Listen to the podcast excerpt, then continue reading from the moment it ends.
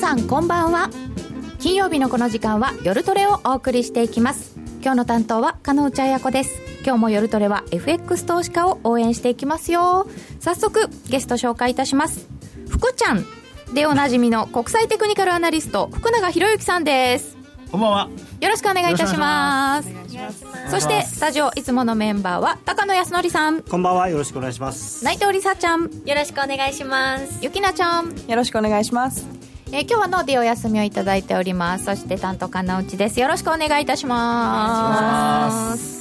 えー、今日は足元の円高進行と5月相場じっくり伺ってまいりますが、えー、2人にもぜひ覚えてもらいたいテクニカルの基礎などなどを、はい、福ちゃん先生から今日は、はい、今日は珍しく資料を作ってまいりましたので ディレクターに言われましたけど。今日福永先生力入ってますよ。力入ってるっていうか、はい、まあねちょっとあの言葉だけだと、はい、やっぱりねあのせっかくなんかトレードが始まったというデモトレードでしたっけ？いやリアルあリアルでした。リアルでした。そうだごめんなさい。リアルトレードが始まったということなので。はい、もう特にですね成績を上げてもらおうかと、うん、はい、そうですで成功したらねあれ？何ですか？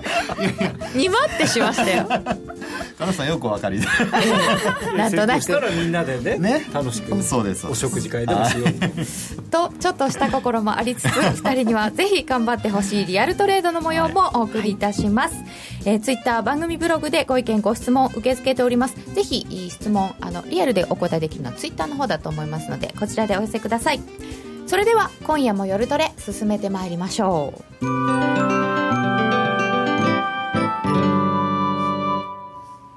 福永マスターのイメージはこんな感じなんですね。爽やかの曲なんですね いやいやそんな、ね、毎回あのゲストに合わせて選んでくれてるんです、はい、そうなんですか、はい、え。ー、実は、そうなんですね。優しい感じいやいやいやそうなんですね。びっくりしました。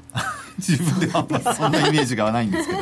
えー、足元の相場について高野さんと福永さんにまずお話を伺ってまいりたいと思います。なんとなく毎日忙しいんですけどあ動きましたね。小売売上4月の小売売上高がプラス1.3。あ、予想上回りましたね。ドル円が109円13銭から17銭って広いな。えー、109円の16銭ぐらい。1ユーロ123円60銭近辺で、ユーロドルは落ちて1.1321ぐらいとなりました。ドル買われております。えー、アメリカの4月の小売売上高が予想よりいいみたいです。ということなんですけど、こういう日々の動きは結構忙しい気がするんですけど、全体的にはなんとなくよくわかんないんですけど。まあ、ぼやっとしてませんか？一言で言うと、ドル円は一応、下値目標を一旦達成して、はい、でもみ合いと。もみ合い、はい、で下から今、買ってる人は、まあ、政策期待、介入期待で、えー、今、売ってる人は、売らなくちゃいけない人は売ってる。この間のあの105円の50銭近辺っていうところで一旦やっぱり目標は達成。あ私個人的に。福永さんどうですか？そうですね。あの時ってあの、まあ、ボリンジャーバンドとかでテクニカル的に見るともうマイナス3シグマあたりまでちょっと近づいてましたので、うん、まあ、そういう意味ではやっぱりあの高野さんおっしゃるようにテクニカル的にもやっぱりある程度は、うん、あの目標達成というところはあるかと思いますね。うんなんとなく目標達成感が出ちゃうとそこでこうちょっと照れっとするというか。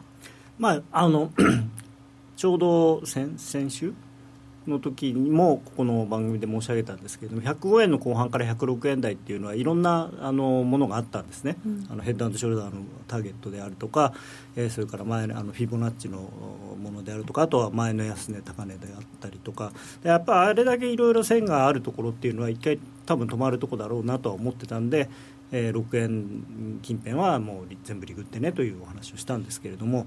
でまず結局そこで利食い切れてないからまたこんなに上がってきてるんだと思うんですよね。であのあとまあ、介入の話が一回アメリカによって全否定されてその後に麻生さんなんかが、はい、アメリカあんなこと言ったって関係ねえよっていうことを言ってるので、まあ、あの実際にできるとは思わないですけれどもそれで最初はその介入期待があって上がってきたと。でもちろんその108円とか109円で介入すると思ってる人はいないんで、うん、あの日銀がまあこの間はゼロ回答だったんですけどゼロ回答でやっぱりどんと下がったことでえー、黒田さんが反省をして 今度は何かやってくるんじゃないかっていうその政策対応に対する期待感もまた強まってるんだと思いますね。うん。まあ、だからどっちかというとなんか勝手にそう思ってるっていう部分が多いんですけど介入してもあの日銀の話にしても。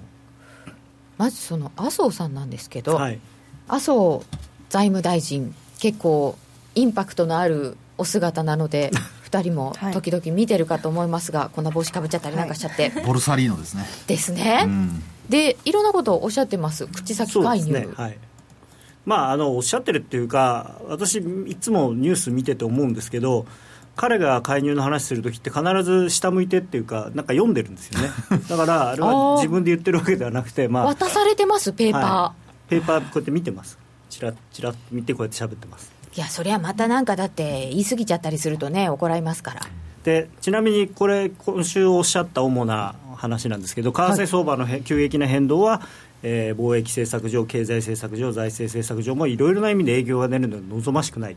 これは急激な変動が望ましくないって言ってるんですね。でこれは G7 の、あのー範囲内なんです。急激な変動が望ましくないっていうのは。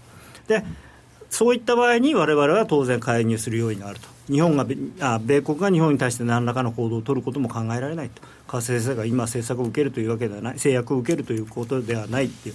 全部結局急激に動いた時は対処しますよって言ってるだけなんですよ。あのだから100円切れたらやりますとかそういうことを言ってるわけではなくて、まあ、1日に例えば5円とか10円とか下がれば介入はしますよと。あのレート水準ではなくて、うん。その1スピー日にものすごい動くとかいう時ははちょっとそうですやっても大丈夫ですよってことですか？であの地震の時もやりましたしあの時は強調でしたけど、3.11の時ですね、だからあの当然、その急激な変動に対して対処するっていうのは G7 のあの一般的な株為替に対する認識の中の範囲内のことなのでそれを言ってるに過ぎないんですよね。ただ、うん。マーケットの参加者の一部の人はこの100円105円割れたらとか100円割れたらとかっていうふうに思いたいうんで、おまあ、そう思ってると。でもそれは間違ってると思います。間違ってると思う。はい、だからあのすじりじり下がる分にはできない。でこの浜田さんがなかなか面白いことを言っていて日本日本は介入の為替介入の権利があると。では日本は浜田さん知ってる？浜田さん。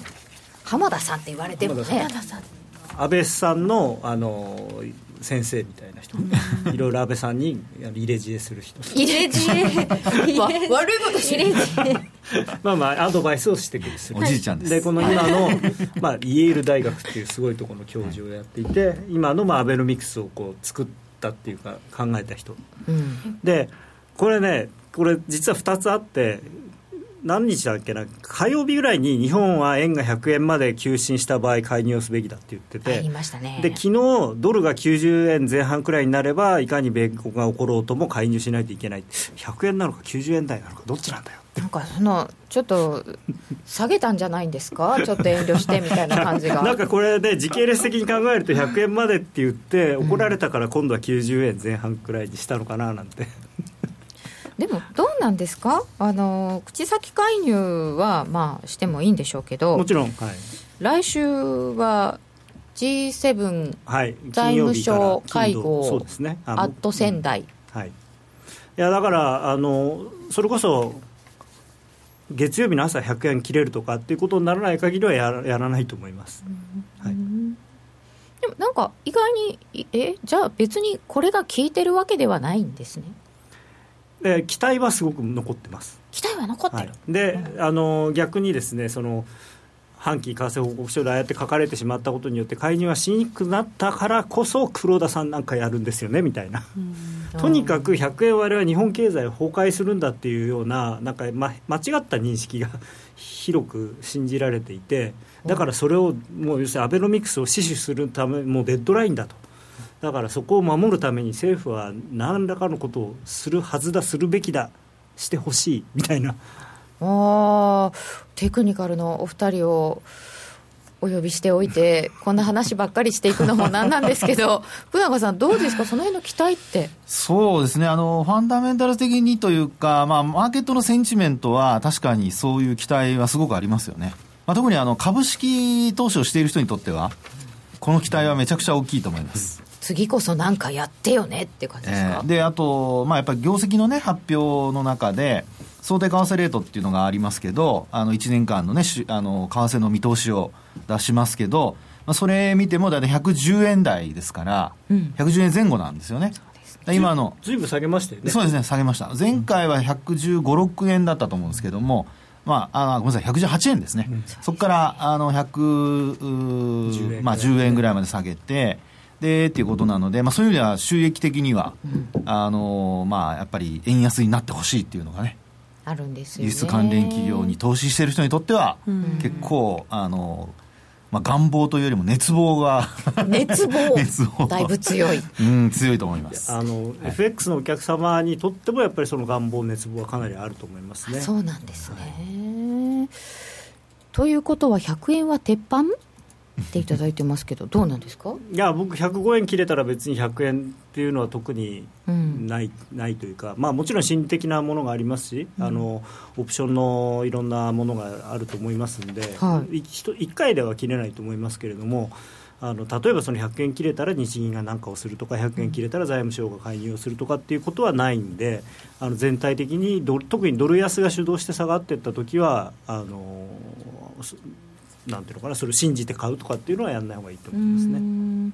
今福永さんからあの企業の前提レートのお話も出たのでちょっとこれも聞いちゃおうかな。日本株についても伺ってみたいと思いますがトヨタの決算もありまして120円から105円に前提レート大きく変えてきました、はい、どうですか、うん、あのー、まあえー、一応、決算発表の中身見ますとね、4割、ええー、と営業利益で4割、4割も減るって、ね、兆円以上のマイナスですからね。1兆円ですよ。でも逆に言うとやっぱりさすがトヨタだなっていう感じですよね。そのよまあ、昔からそうだったんですけどトヨタさんってすごく為替に対してはなんて受け身なんですよ。であの下がったら下げる。でそれでもちゃんと利益が出る。逆に言うとね、うん、であの今変に例えば115円とか113円とかって頑張ってる会社があるとするとそういう会社は本当に105円だと赤字になっちゃうような会社さんなんだと思うんですよ。だからちゃんと105円ってことは逆に言うと現実的に考えたら今売ったって利益それそれよりも儲かるわけじゃないですか。そうですね。だからすごくやっぱりなん誠実というかちゃんとしてるなと思いますね、うんうん、固めに出してくる。むしろあの前回の120円がトヨタの割に甘いなと思ってたんですよ、私は。今回は105円です。いや、ごめんなさい、ごめんなさい、ごめんなさい。でもね、あのあの頃は、だって年末の話じゃないですか、まあ、われわれの業界でも130円だ、135円だって言ってる人が多かったわけなんで、その中で120円ってむしろ、まあ、そんなに楽観的ではなかったのかなと。まあ要は自分が売れてるコストがまあその辺だったと、先物のディスカウント含め。なんかあのトヨタさんがこうある水準でこう為替予約をすると、はい、みんなだーってするって聞いたことあるんですけど。あの少なくとも昔はそうでした。昔は、はい、あの某名古屋の自動車屋さんこの辺で売り出してますよって言うと、うん、あじゃあうちもっつって。ね、なんかね。ささやく人がいたんですよ。誰とは言いません。でもねトヨタさんはあの本当に淡々と売ってくるんですよねあの別に上がっても売るし下がっても売るしって。だから今105円っていう想定レートを出してるんだとしてすれば多分3か月先ぐらいまで、えー、60%とかぐらいは多分もう売ってるはずなんでそれよりもいいところでだいぶ売れてるはずですからあの実際は多分上振れするんじゃないかなと思います為替予約の下手な企業と上手な企業とかあるんですか？あありますあります。それは。もう圧倒的にあります。そうなんだ、まあただトヨタさんはだからなんていうのかなドルコスト平均法じゃないですけどあのあんまりぶれないんでそんなにこう恣意的にいっぱいやってきたりちょっとしかやらなかったりとかっていうのをやらないで大体もう毎週決まった金額を売るっていう。もう淡々と、はい、あの JAL と ANA のあの原油のヘッジの上手下手がすごいあるって聞いたことがあるんですけど。あれは特に JAL さんは昔あの外銀に騙されていろいろ大変なことがあったんですねそれでああなったんですか。やっぱりこの辺も結構決算に関わるので、うん、まあ、ちゃんと開示してないですしね多分。そうですね。為替予約とかってどこまで開示しなきゃいけないのかっていうのを。そう大きな損が出た時だけ、うん、あの為替でロスしましたって出てきますよね。えこんなんだったっていうのが後で分かるんですけど。それも利益が出てる時だけねそうですね。お金で相殺できる時は出しますけどね。あそうか。まあ歴史的にはいろいろありましたよね。あの石油会社さんとか、普通こういうこと言ったら本当にできるのか100円割れ試しに行くよね。ああ100円だったらどうとかとか言っちゃうとね。GDP って来週でしたっけ？悪化したら株価とかどうなっちゃうんだろう。日本の GDP も、ね、GDP はでも一応プラス予想ですからね。前回マイナスでしたけど続いちゃいますよね、今回もマイナスだとね。2四半期連続の赤字は、うん、なんといっても景気後退になりますからね、ですよ。気をつけないと。本当ですよ。気をつけないとって別に。気をつけようがないんそうですよ。あ、そうだ、もう終わった昨日。内閣府の人は気をつければいいんです。あ、私たちもあのそれが出た時に。あリセッションって言ってなんか動くかもしれないというふうに気をつける。そうそう。というそうですね。か内閣府の人がちゃんと季節調整とかを間違えないでちゃんとプラスの数字にすればいい。そんななめなめ。えどどうなんですか？GDP 悪かったら動くんですか？いやーやっぱり、あのーどうなんですかね、だだって企業のあの決算自体は、そんなに悪く去年とあんま変わってないわけですよね。そうですね。今のところは小幅なマイナスで落ち終わりそうという感じですねよ見通しは。だから今日、はい。今日見た数字だとマイナス0.2%とか、はい。で去年が史上最高なわけじゃないですか。だから全然ものすごくいいんですよね実はね。最後のそう。3か月、そうですね。なんか解説がすごくて最後の3か月の円高ですごくその利益率が減った円高違ういやいやかもしれませんっていうかいや確かにあの相対的に見れば円高にはなってるんですけど109円とかで円高って言われてもなって108円か。急だったので。まあ確かにね。その前がよだからじゃあ120円の時がだから下駄履きすぎてたんじゃないのっていう気もするんですけどね。と言っている間にドル円がなんと109円の44銭ぐらいまであって、今109円の28銭。これ小売売上高だけでこんなに上がります？ね。上がるんですかね？でも1年ぶりの高水準だそうです。アメリカの小売、あのー金利が上がってるんでしょうね結構ねアメリカの、いやあのここまでの小売の決算が悪かったので、まあ、ちょっと株がどう上がですかね？と思ってたんですけど、アメリカ早期利上げ観測再浮上とか書いているところありますよ。うん。どうなんですか？でも小売りが強くてもあんまり僕はないと思いますけどね。あの金利に関しては。僕はやっても9月に1回。それはあそうでしたよね、うん変わんないです。うん、6月の話になってしまいますが5月から5月相場って言ってたんですけど6月福永さんははい。金利上げそうですか、えーっと僕はアメリカは利上げはないと思いますけどね、年後半まで。後半まで。えー日銀もあの6月はもちろんやらないと思いますし。でこれあのもしですね一目均衡表のはい。月足をあの見ることができる人がいたらドル円で。ドル円で。全員見れます。ここにます。ちょっとね出して見ていただきたいんですけど。今出しますよ。これで見たいのはですね実はね地高スパンなんですよで一目均衡一目均衡表の月足地高スパン。はい。ここです。私は基準線にちょっとあれをしてたんですけどね、ああこれあの月足で見るとですね今あのあー。4月これ2015年の4月ですかね？のところに、ああ2014年の4月かな。14年です。14年です。ねはい、はい。4年の4月4月の上にあるんですよ。はい。で103円とかそうですね。で104円のあの前半のところが実は上髭なんですけどうん。あの100円までもし行くとなると、うん。このローソク足あと転換線あ基準本当線全部下回らないといけなくなるんですね。ですからそういう意味では結構やっぱり105円割れっていうのはハードル高いんじゃないかと思います。なるほど。であともう一つ。これあのその後ですね5か月後。5ヶ月後。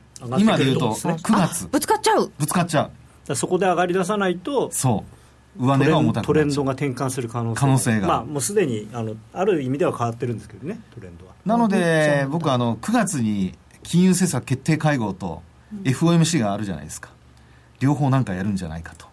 ああ金利は上げるし。金利は上げるし追加緩和はするし ECB もなんかやるしみたいなこここで言っちゃって大丈夫ですか？いやいやまああのそれだけですから。ああそうそうですか。はい。じゃあちょっと新しい審議員の人に電話して言っておきましょう。9月だとやってください。なんかやっってくれると今のね円安方向にちょっと触れる可能性が出てくるかな。なんか一目金公表好きの方がいらっしゃるとか。まあまあそれはあの置いといて。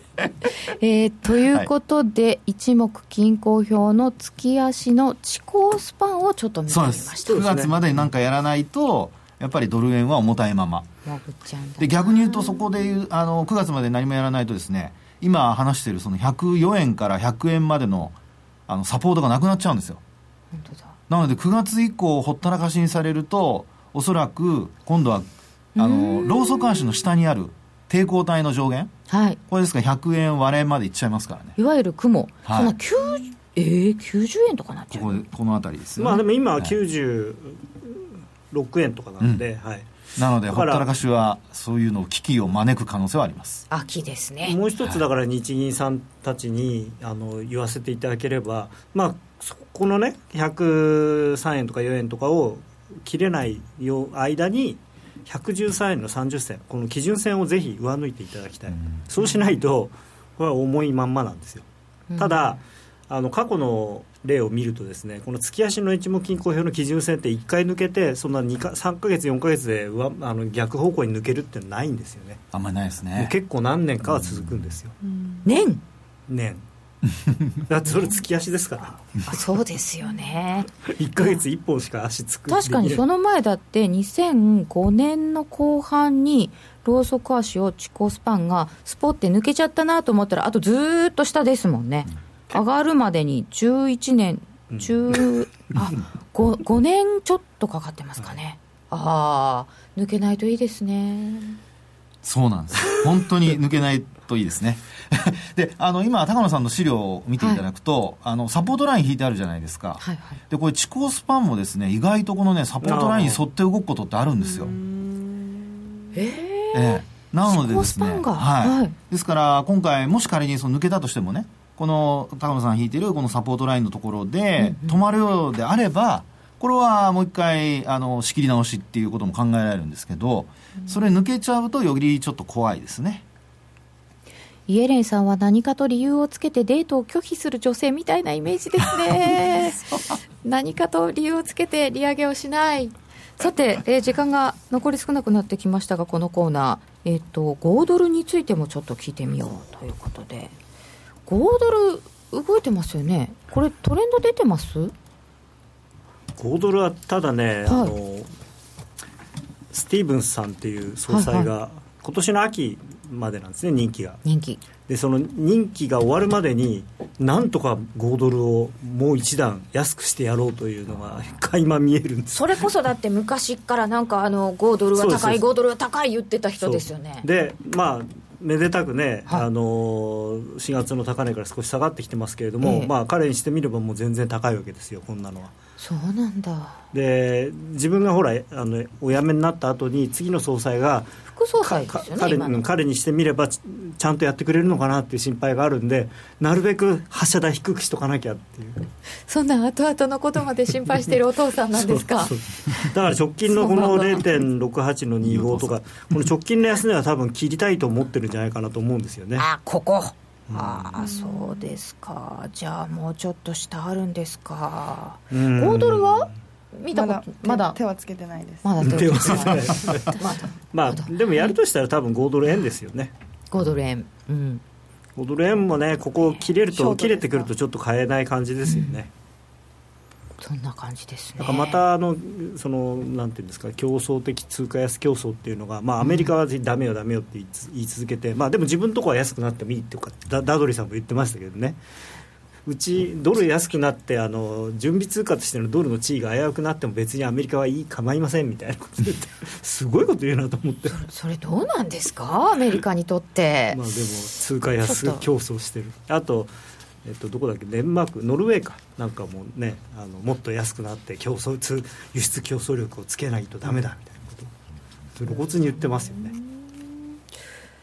アメリカ小売りが良かったと言ってドルが上がっているのですががダウの CFD はあんまり上がっていませ上がってないですね。うんそんなもんですかね。日経平均の先物も1万6500円台の前半ですよね、うん、ねあんまり。ってことは意外と10年債とか上がってるんですかね利回りがうん。どっちか上がらないとねどれ上がらないですからね。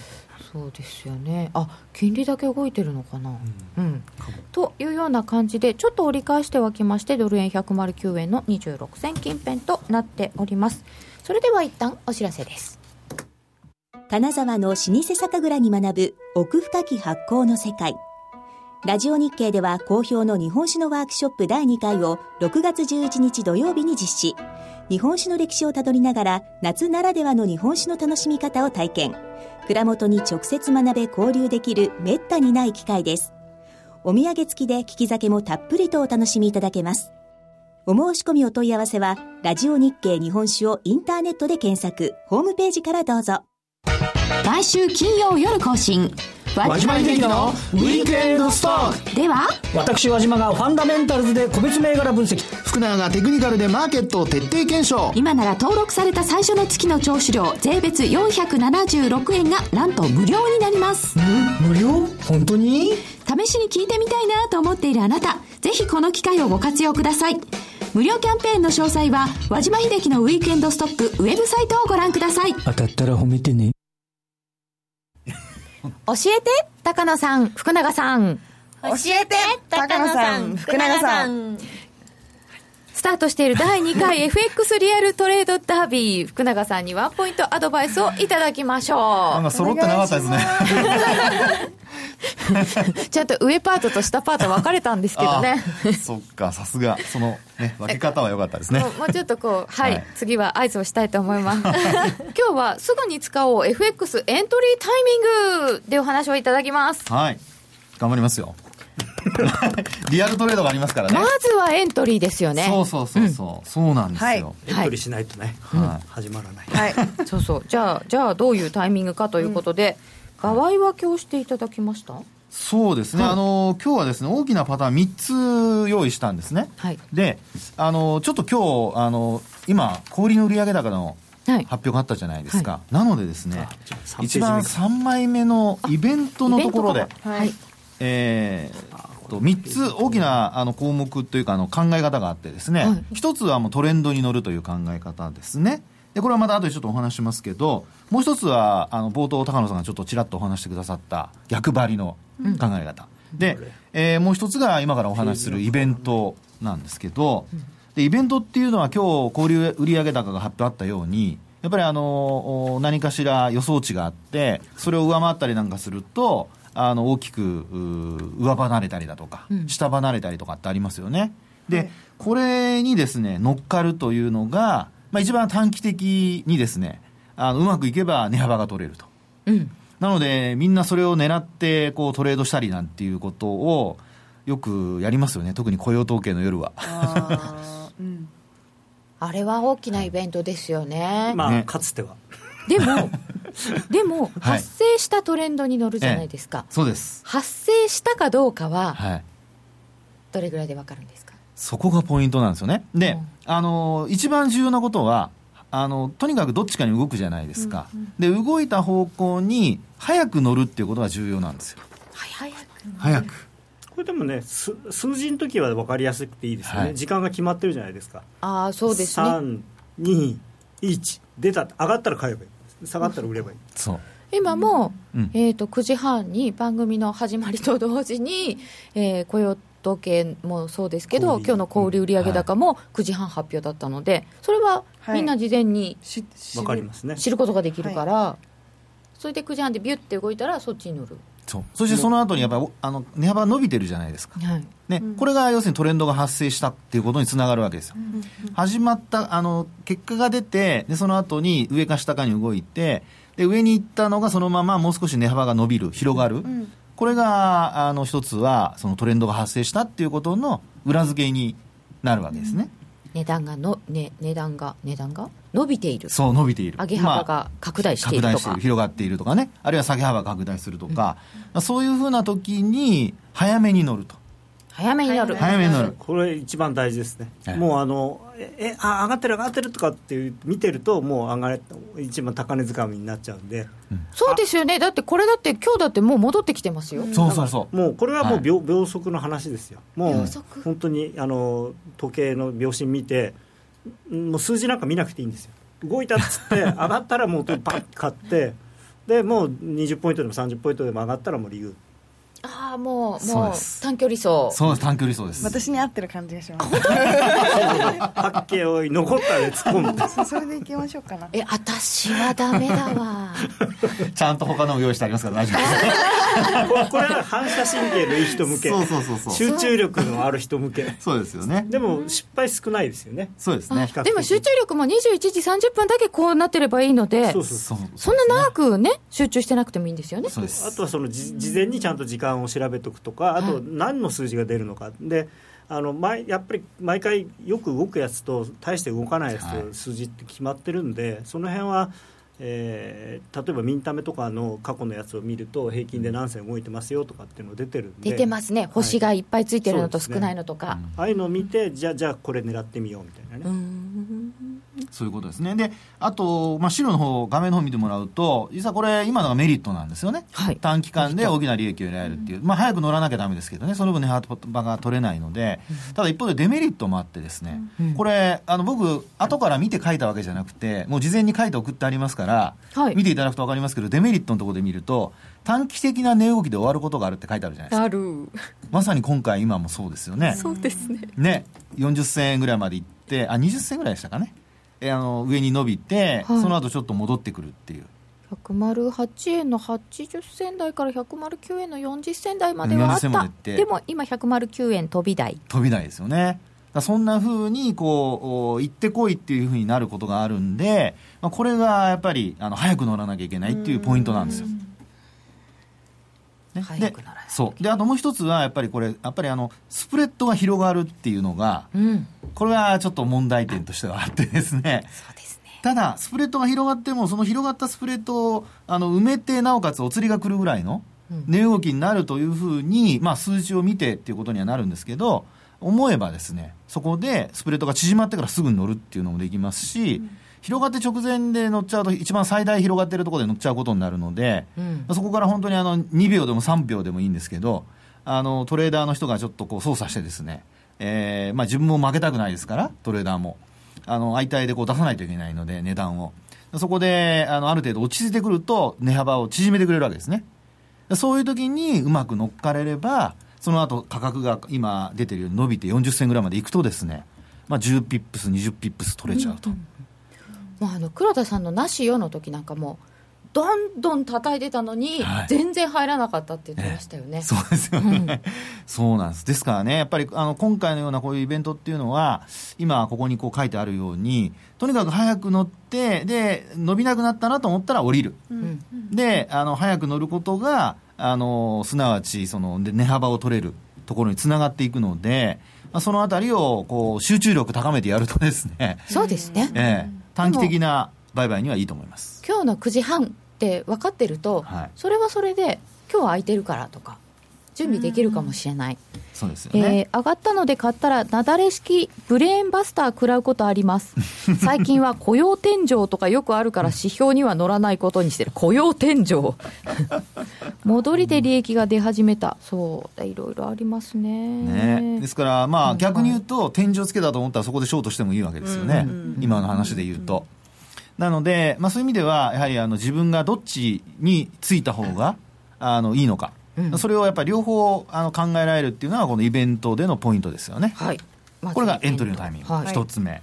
で、次ですね、次はあのもう一番ゆっくりできるパターンいきましょう。ゆっくりの今のの両極の、まあ、極端なパターンですね。今度はあの単純にトレンドに乗るというパターンです。はい。はい。トレンドに乗る、はい、でこれはですねあの基本的にあの見てほしいテクニカル指標っていうのは冷やしのチャートです冷やしで。冷やしです。はい、はい、なんかすいません。ページがめくれない。なんでだよ。冷やしのチャートを見ていただいてですね。であのー例えばなんですけど、はい。ローソク足って陽線が1本出た後2本3本で続いたりとか、うん。ね。であと陽線っていうのは要は1日のあのロソク足じゃないですか。で、1日のロソク足朝7時から仮に始まったとすると、はい。はい。あの翌日のまあ5時とか5時半ぐらいまでの値動きがその陽線に現れてるわけですよね。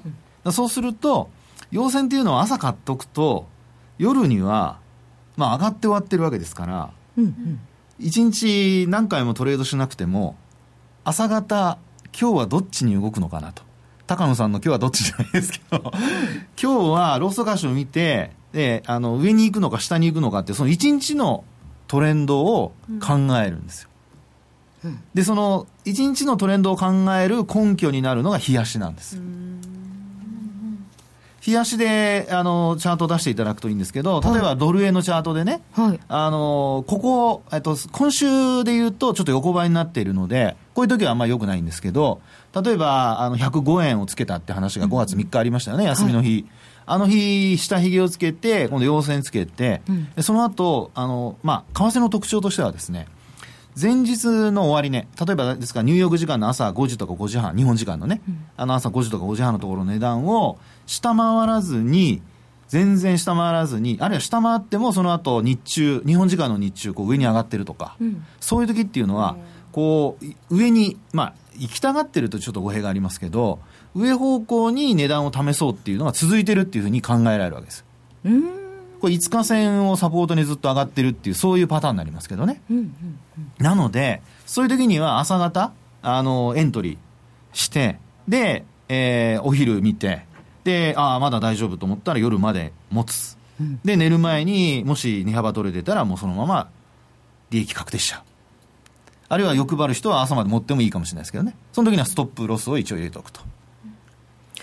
そういうふうにですね、日中の値動きを、まあ、今日は上に行くのか下に行くのかっていうのは朝方見て、で、その前にはまず冷やしのあのトレンドがどっち向いてるか。それを確認してそこで乗ると。そうするとですね、このメリットのいいところが、はい。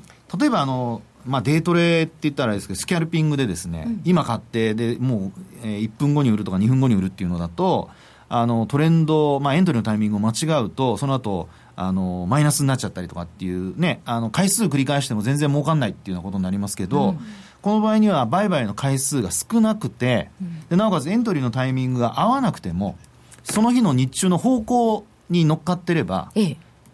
まあ、結果的に後から利益になってたなんていう、よくあるじゃないですか、ビギナーズラックで買ったらその後価格が上がってたとか、まああの日中ガチャガチャガチャガチャしても、はい。結局夕方上がってればいいんですもんね。そうです、そうです、そうです。そうです。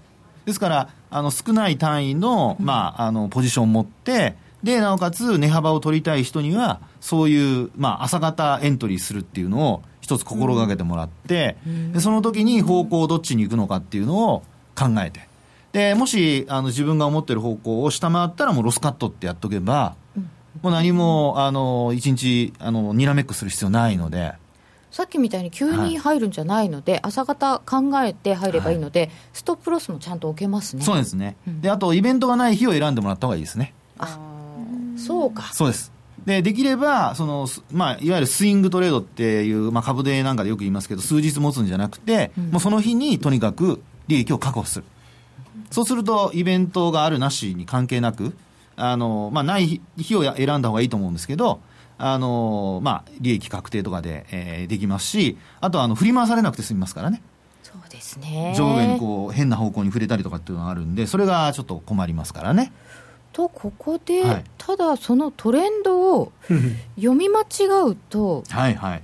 逆いっちゃいますよねそう。なのでですね、デメリットとしては、そのトレンドの判断ができないと、これも損失につながっちゃうのと、それからあと、期間の取り方によっては、はい。まあ、エントリーのタイミングまで、要するに朝って今言いましたけど、朝方だけで判断できない時もあるじゃないですか。うん。そうするとですね、やっぱりエントリーのタイミング、例えばお昼になったりだとか、あるいは夕方まで待ったりだとか、っていうふうにいろいろと、あの、まあ、時間待たされるっていうことが、あの、起こるんですよね。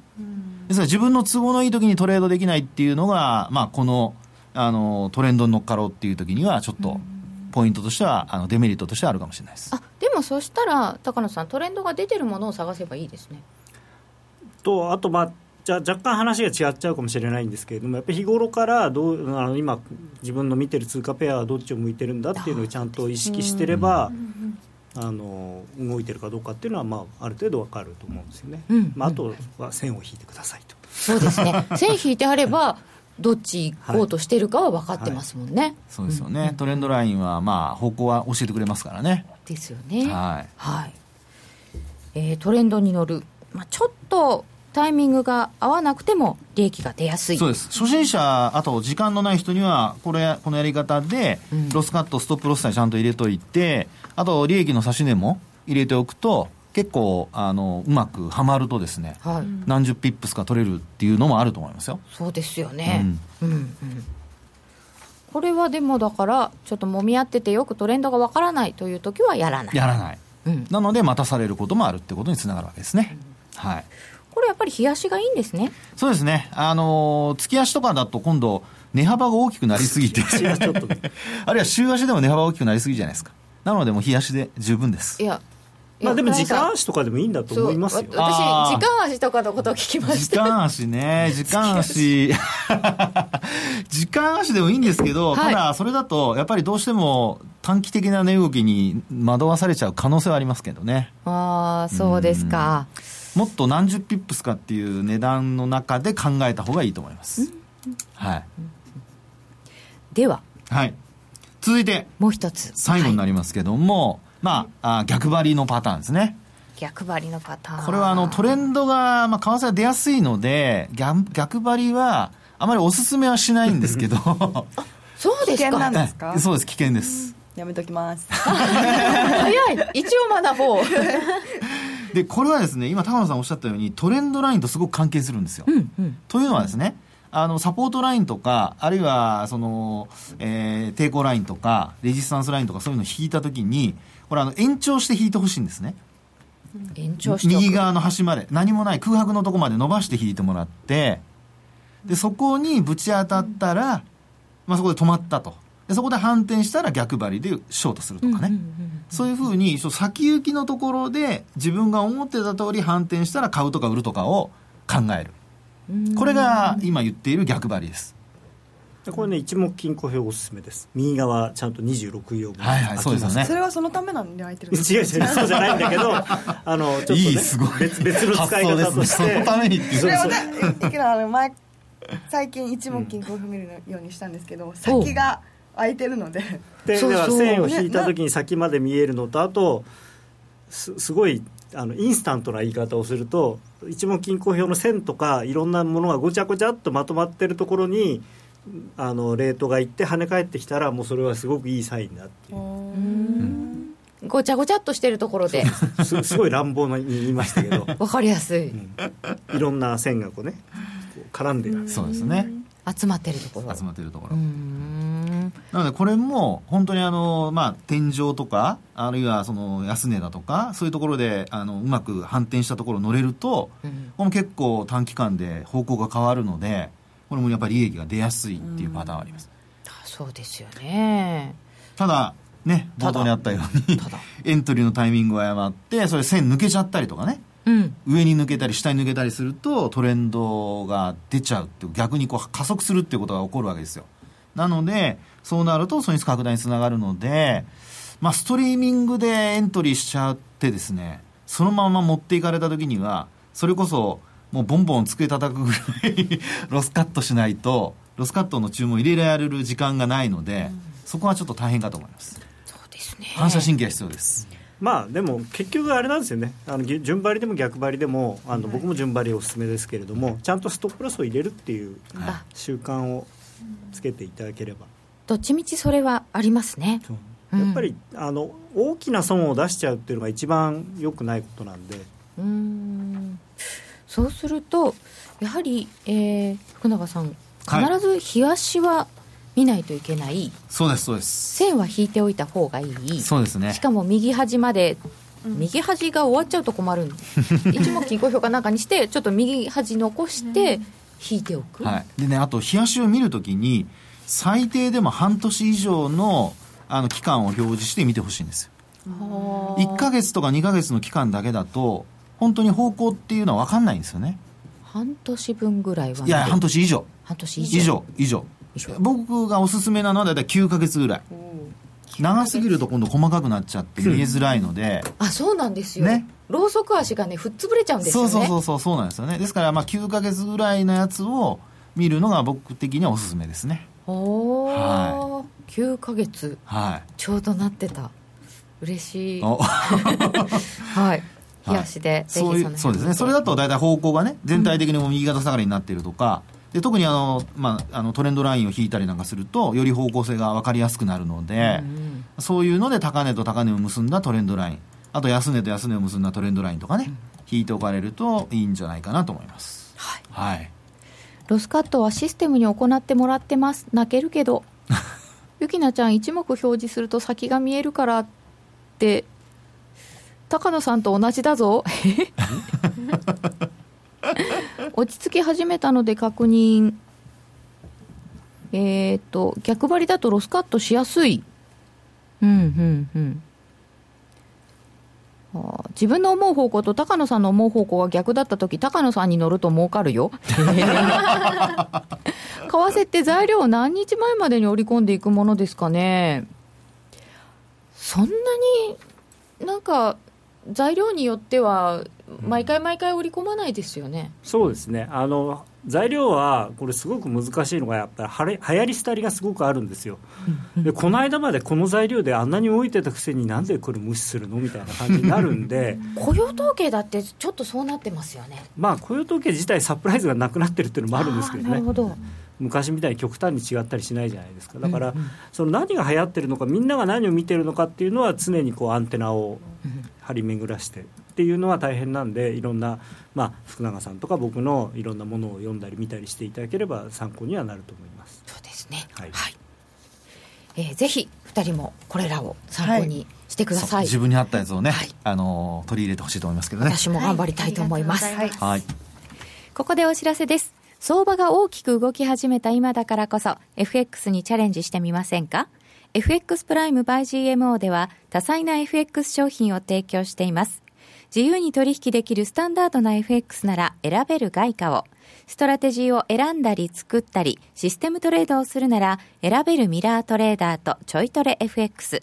そして値動きが小さくても取引チャンスがあるバイナリーオプションの選べる外為オプション。自分の投資スタイルに合った FX を選べます。FX を始めるなら FX プライム by GMO をご利用ください。株式会社 FX プライム by GMO は関東財務局長金商第259号の金融商品取引業者です。当社で取り扱う商品は価格の変動等により投資額以上の損失が発生することがあります。取引開始にあたっては、契約締結前交付書面を熟読、ご理解いただいた上で、ご自身の判断にてお願いいたします。詳しくは、契約締結前交付書面等をお読みください。水曜朝好評放送中の「朝鮮がスペシャルセミナーを開催。日時は5月28日土曜日。場所は東京浜松町プロネクサス本社セミナールーム。抽選で100名様を無料ご招待します。番組パーソナリティ井上哲夫さんの講演や東証一部アクセルの IR プレゼンも実施。参加ご希望の方はおはがきに住所氏名年齢参加人数を明記の上郵便番号105-8565ラジオ日経5月28日朝鮮セミナー係までラジオ日経ホームページでも受付中。締め切りは5月19日必着。当選者の発表は招待状の発送をもって返させていただきます。東京日本橋東京商品取引所に情報発信スペーストコムスクエア5月10日グランドオープン。情報端末でマーケットをチェック。セミナーや勉強会も開催。投資に役立つあらゆる情報が手に入る。地下鉄人形町駅徒歩5分。詳しくはトコムスクエアのホームページで。夜トレ、高野康則の今夜はどっち？このコーナーは真面目に FX、FX プライム by GMO の提供でお送りいたします。ここからは FX 取引を真面目に、そしてもっと楽しむためのコーナーです。よろしくお願いいたしよろます。しくお願いします。お願いしお願まいすしますもう一回確認しますとですね、ほぼ行ってこいで、1ドル109円飛び5銭、さっき108円台まで落ちましたよ。まああの13日の金曜日は寄り付きと終わりが引け値が一緒になりやすいということで。それでしょうか、えー、さっきねちょっと言いましたけどあの逆張りが使えるんじゃないかと。ああこれね上で逆張ってればね。いやでもさっきのトレンドが発生したら乗るだった場合はここで買ってるわけじゃないですか、うん、で伸びたなと思ってもいいかなと思ってリグってれば OK ですけど戻るところも取りたいなとか思って欲張っちゃいそうな気が。あそんな見ないでください、まあ、ポジション作ってあのそういうなんていうんですか短期的なトレードの場合はとにかく何も考えずに、はい、あの乗る。で乗ってなんか違うなと思ったらすぐにやめる、うん、考えちゃいけないんですね。考えてると、うん、本当は3ポイントの損だったのが5ポイントになり10ポイントになり20ポイントになり大体50ポイント下で切ったところがそこみたいなそういうパターンになるのでもう今つながりましたね。ダメって言ってパッと切る。はい。そうか。はい。潔く。そう、うん、はい、ズバッとイベントでは10から20取れたらもういい方ですよ。あのよっぽどね雇用統計とか FOMC とかそういう時だったらもうちょっと動くことありますけど、あそれでさっきの過去どれぐらい動いてます？も参考にしましょう。見といた方がいい、はい、で今夜ですけどこの雇用統計が終わって、はい、あ雇用統計じゃない、小売が終わって、昨日発表された数字で気になったものがあったんで、はい、ちょっと一個一個だけご紹介させていただきたいなと。はい、ぜひぜひあのこの季節になるとですねよく外債投資がどうのとか、うん、えー、外国株買う人がいるからとかだから実需実需じゃなくてそのなんていうんですかそういうのにあの合わせたそのフローでドル買いが出るとかっていう話が出るんですけれども残念でしたっていう話がありまして、えー、残念なんだ。はい。現状ですねあの銀行であるとか多くの保険会社はあの為替をえー、外債あるいは外貨買うときに為替リスク取らない場合が多いんですね、うん、だからあの円を売ってドルを買ってそのお金で何かを買いますっていうんじゃなくて単純にドルを借りて何かを買う。もしくはスワップって言って手前でドル買い、えー、先でドル売りっていうセットの契約でえー、なんていうかなその株を買ったり債券買ったりすることが多くて要するに為替市場に為替レートに影響を与えないんですねそういう場合は。はいでそうじゃない人がいるんです。それは、えー、GPIF とか我々とかあと投資信託。でその日銀が発表している統計の中でこの投資家部門別対外証券投資っていう数字があるんですけれどもこれの、はい、えー、投資信託委託会社等っていうのが、まあ、その今僕が言ったやつに当たるんですよね。だからこれはほぼ 80%90% ぐらいは裏に為替がついてるんです。だから実際に円売りとか円買いが起きてるんです、うん、でそこの数字がどうなったか4月マイナス8000億円。これマイナスっていうのは売り越しです。外貨。外貨の売り越し、うんうん、であのー、まあここの2014年からあの頭からずっとこう、まあ1、1, か月だけぴょっと下がってる日がありますけれども、まあ、すごい結構高水準で4000億とか6000億とかなってるじゃないですか。これがまあアベノミクスの円安の一つの推進材料だ材料信託なんでこんな売り越してるんですか？いや損切りでしょ。この高いところだってこの6000億とか買ってるとこって120円とかですから。もう要するに個人のお客さんとかがあもう解約みたいな。でこれすごいこれ歴史的な数字なんですよこの8000億円っていうのは、ね、はい、これこれねすごいんですよこの8000億って金額。だからあの結構こういうのもこの4月に入ってからの円高のやっぱ大きな理由になってるのかなと。あらまあ、はい、損切りですか。損切りですね多分ね。痛いですね。解約って感じですかね。解約でしょうね。まああのこの人たち勝手に売ったり買ったりしないですからね。お客さんが買えば買うしお客さん売れば売るし。そうですか。そうですよね。解約されちゃったらちょっとこの相場を見てからとか言えないですもんね、そんな自動的に売らなきゃいけないですもんね。そうです。はい。あのお客様にお金をお返しするためには資産を処分しないと、そうです。でこういうことが出ているので。まあ、ただこれ逆に言うとこんだけいっぺんに出てますから、はい、これが続くっていう感じじゃないと思うんですよね、うん、売り越すためには買い越したものしか売れないんですから、もう今年は今年の1月からだけ見たらもう売り越し完全に売り越しちゃってるんですよ、うんでまあ、去年までに買った分があるんで、もちろんあのまだ売るものはもちろんあるでしょうけれども、まあ、とりあえずだから3月末の数字を見て、ちょっとなんでいわゆるリスク回避じゃないですけど、ポジションのを小さくしようっていう人が結構いたのかなと思うんですけどね。だからまあこういうのもあるということで、まあ、ただこれ、1か月遅れしか分かんないんで、はい、まあ、毎週のやつも見れますけどね。ああそうですね、はい、はい、だからそういうのを見るとあの、まあ、これはなんていうんですかね。こういろんなものの書いたものとかを見るときに本当かなって思ってちょっとこういうことを調べたりすると意外と面白いなっていう。はい、はい、見ておきましょう、はい、季節性でよく言われますが。そう実際は日本の投資家さんはあんまり為替リスク取らないですから今は、昔それで痛い目に遭ってるんで そうですね。ボーナスが出て外債買うとかあんまり聞かないかもしれませんね。はい。まあね。あでもあれですよね。あのまあ昔でいうグロソブとかそういうのをねあの結構グロソブ。はありますよね。どうなんだろうか今。いやずっと持ってた人は儲かったんじゃないですかね。そうですね。持ってた人はまあ配当というかあの分配金まで入れれば、ある程度儲かってると思うんですよ、ね、もしくはずっとずっと買い下がってた人とかね それ怖いですね。無尽蔵にお金がある人ですねそれは。さてそしてここ今夜？今夜。この後ミシガンもありますが、ミシガン。ミシガンで触れたら逆張りするっていうのいいかもしれないですねさっきの。さっきの。あれ から言うと。どうどうなんですか？福永さん的にはこのドル円は当面、はい、私は当面レンジかなと思ってるんですけどね。ですよねですよねって。なんか乗っかられましたね今。今みたいなフローもあるしあとそのさっきから言ってるように109円台の高いところから110円にかけてはやっぱり相当実需の売りがあるんですよ、はい、でこれ本当にねかわいそうなんですけど輸出車何回もはしご外されてるんで期待されさせてははしご外してっていうのがもう120円割れたとこからずっとそれが続いてて本当に売れてないんですよね。遅れてるんですか？まだ、うん、ものすごく遅れてると思うんです。だから110円近くなってくると今度何が出るかっていうとオプションとかでなんかちょっと売ったら色つけますって110円出来上がり110円で予約作れるようにしてあげますよとかっていうのが多分出てくるんですよ、うん、そういうのあるんで110円なんなくてもあのー、なんていうのかな。